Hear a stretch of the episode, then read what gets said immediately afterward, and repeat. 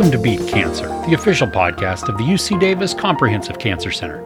Thanks for joining us today as we have in depth discussions of the science, research, and advancements taking place at our National Cancer Institute designated Comprehensive Cancer Center. I'm Chris Joyce, and joining us today is Dr. Mamta Parikh, a medical oncologist specializing in the treatment of genitourinary malignancies, including bladder cancer, kidney cancer, prostate, and testicular cancer. Also joining us today are Jesse and Beverly Campbell. Jesse is a patient of Dr. Parikh's and is here to discuss their experience participating in cancer clinical trials. Welcome.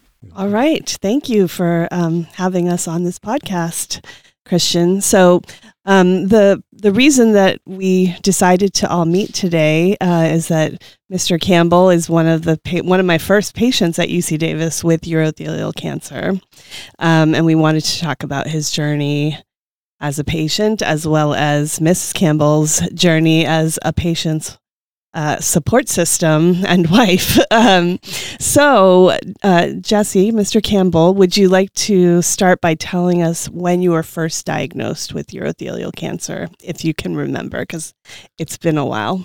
As his caregiver, sort of, I'm responsible for keeping track of dates appointments, and other such things. So he actually was diagnosed in early 2013 uh, with uh, bladder cancer at the beginning.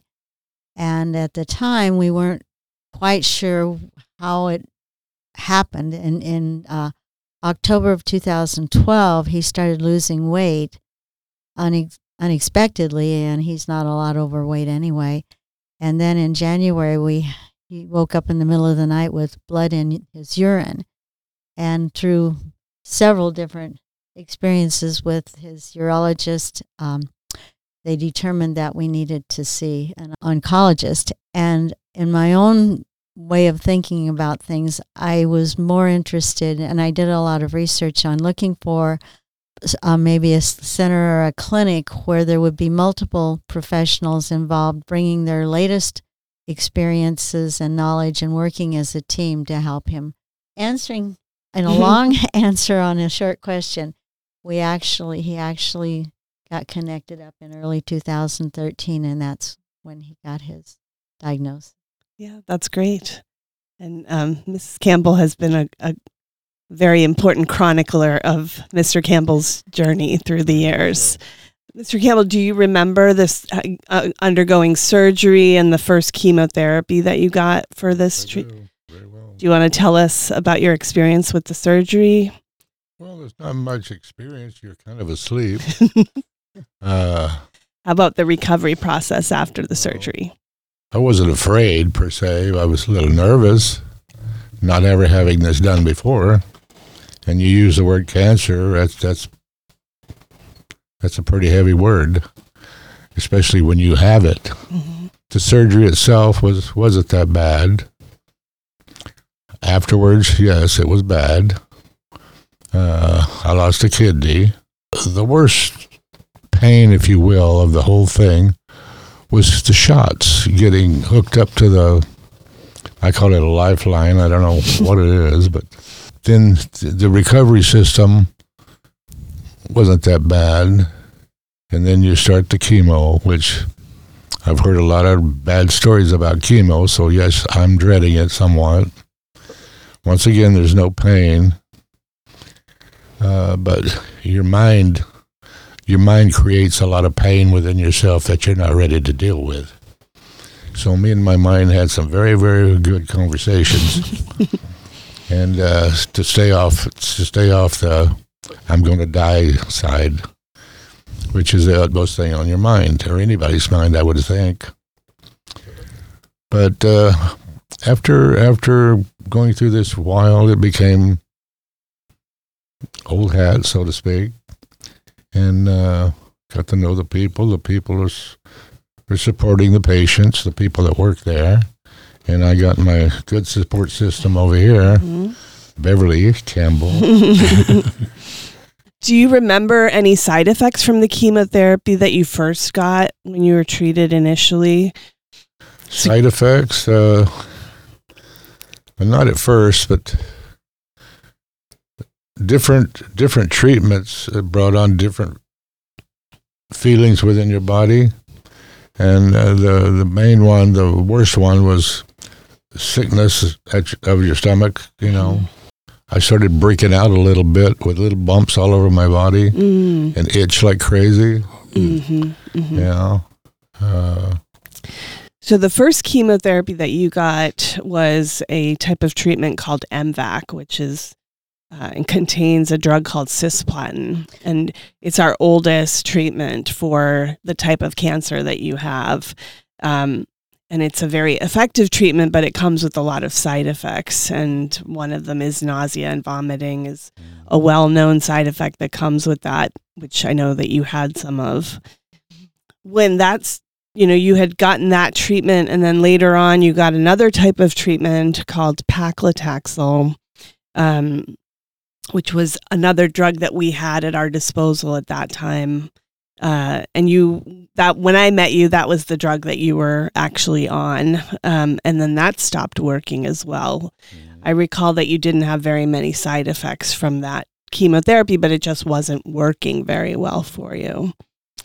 Yeah, we would anxiously await results from PET scans and CTs to see if there was a decline in the number of and size of of the cancer cells, but it didn't work out. I rem- I remember clearly, and I think you should remember this too, when Dr. Parikh said, "It appears as though you are chemo resistant, mm-hmm.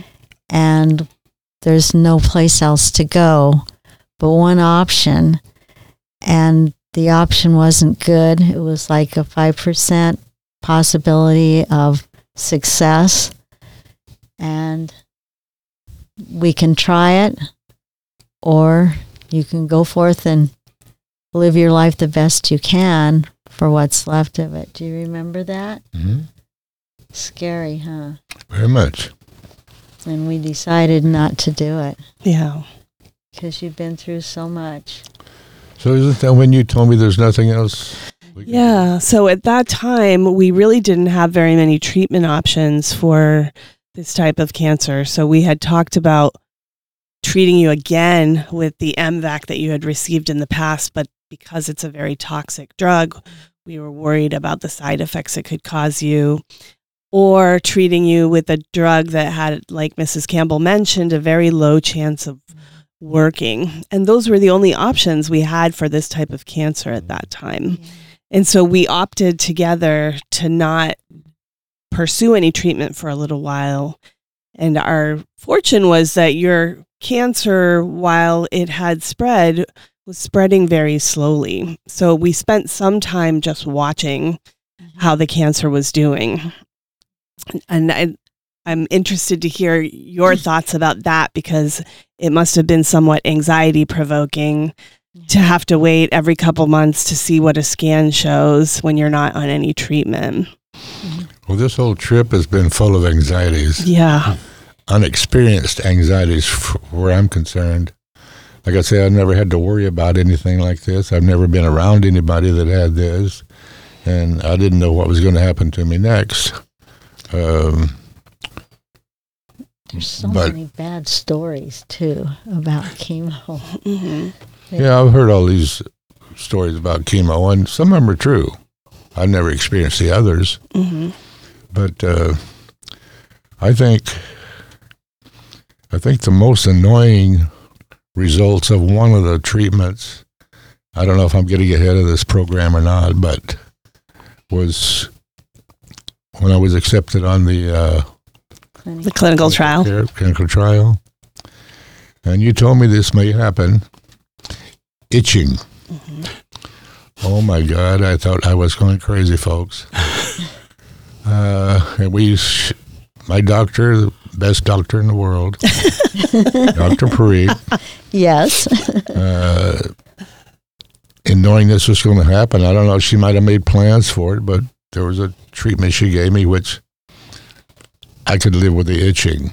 Yeah. And it, it's a side effect that um, we kind of take for granted as physicians. It seems like a minor side effect, but for an individual patient, it can be a really big deal. So as you mentioned, you know, we had gone for some time where we didn't give you any treatment. And then we had some active clinical research that was going on at UC Davis. And there were two trials that we were actually considering you for. I don't know how much of this you remember because it was actually quite a while ago now. Um, but one of the trials involved looking for a particular mutation that your cancer could have had in the tissue. And so there was a screening process for that trial that you participated in which was very anxiety provoking too as i recall because there was a whole process of waiting and at the end of that you didn't actually have the mutation that was needed. That's a mutation called fgfr 2 or 3 and you didn't have that mutation. So in the end it was a lot of time spent going through the screening process only to not receive any treatment. I don't know if you all recall that process, Mrs. Campbell. I think I you do.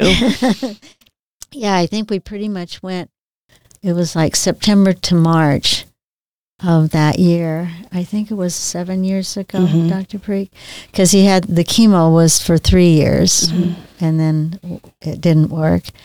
And then we had that long wait. Uh, and it was, in my mind, and I think yours too, it was a miracle that he got on a clinical trial. So, Yeah. So after after not qualifying for the first clinical trial, there was another clinical trial that you actually did qualify, which is Mm. for which is the the treatment that Mrs. Campbell's talking about. So that was a trial that combined a new type of treatment called immune therapy or pembrolizumab with chemotherapy and the chemotherapy that you got was a chemo drug called docetaxel. The drug is MLK three four seven five. That yes, He's the old name for the the old name for pembrolizumab was MK3475. it's also now known as Keytruda. It has a lot of different names, but oh, is that? yes, I but at that time about it was that. not yet um, approved for treating bladder cancer or urothelial cancer.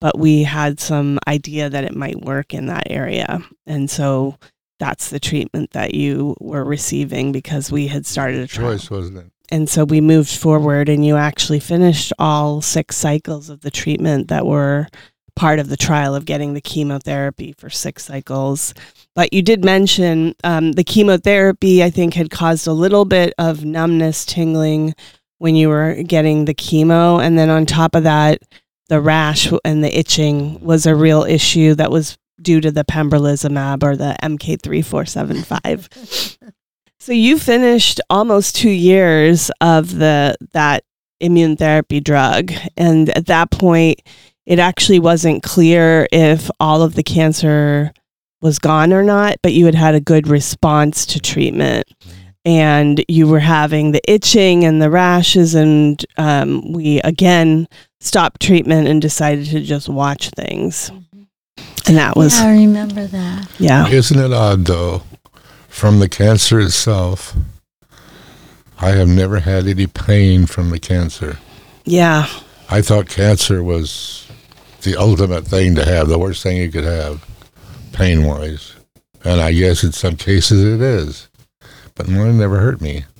You know, I think that's an excellent everything else hurt. But That's an excellent point that you raise, actually, is that a lot of times people don't have symptoms from their cancer. Mm-hmm. It's one of the reasons that cancer often is diagnosed when the cancer is already spread to other places, because a lot of times people don't have symptoms until things are more advanced. Mm-hmm. And it's also why the treatments are sometimes tough because sometimes the treatments seem worse than the disease itself because if you don't have any symptoms from your cancer and then I'm giving you drugs that cause you to itch uncontrollably or have nausea or numbness, tingling, that that is hard to mentally wrap your head around, I suppose.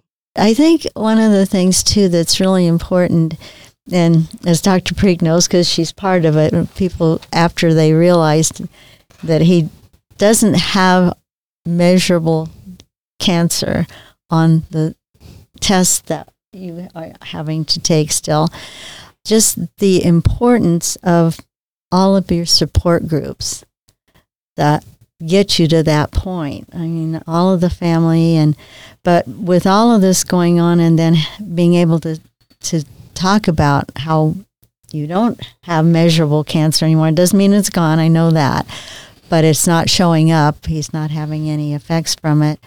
Um, is people said to us, you should write a book about this.